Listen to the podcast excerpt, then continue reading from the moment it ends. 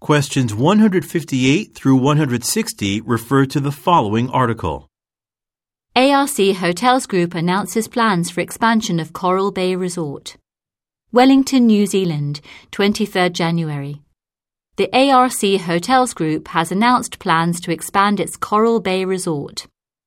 The development will include the addition of forty-eight rooms, two restaurants, and a shopping arcade featuring one thousand eight hundred square metres of retail space.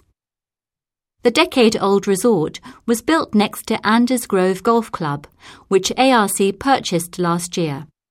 The expansion will be constructed on a tract of land adjacent to the golf course.Coral Bay has transformed from a quiet coastal village to a tourist hotspot, said Harvey Carter, president of A R C Hotels Group. Years ago, we saw this change coming, and we wanted our resort there to have more dining options and guest rooms.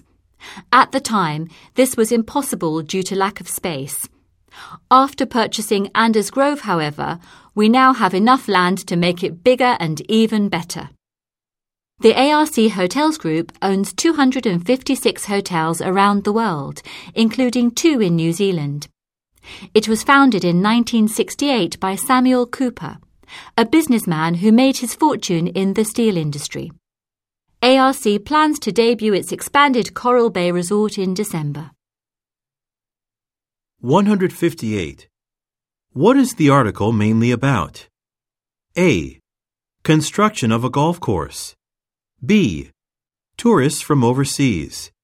C. Additions to a resort. D. Cooperation between two companies. one hundred fifty-nine. What is reported about the A R C Hotels Group? A. It plans to open a second hotel on Coral Bay.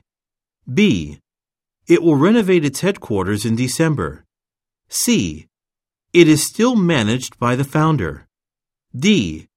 It owned more than one hotel in New Zealand. one hundred sixty. In which of the positions marked one, two, three, and four does the following sentence best belong? At the time, this was impossible due to lack of space. A. one. B. two. C. three.D. four.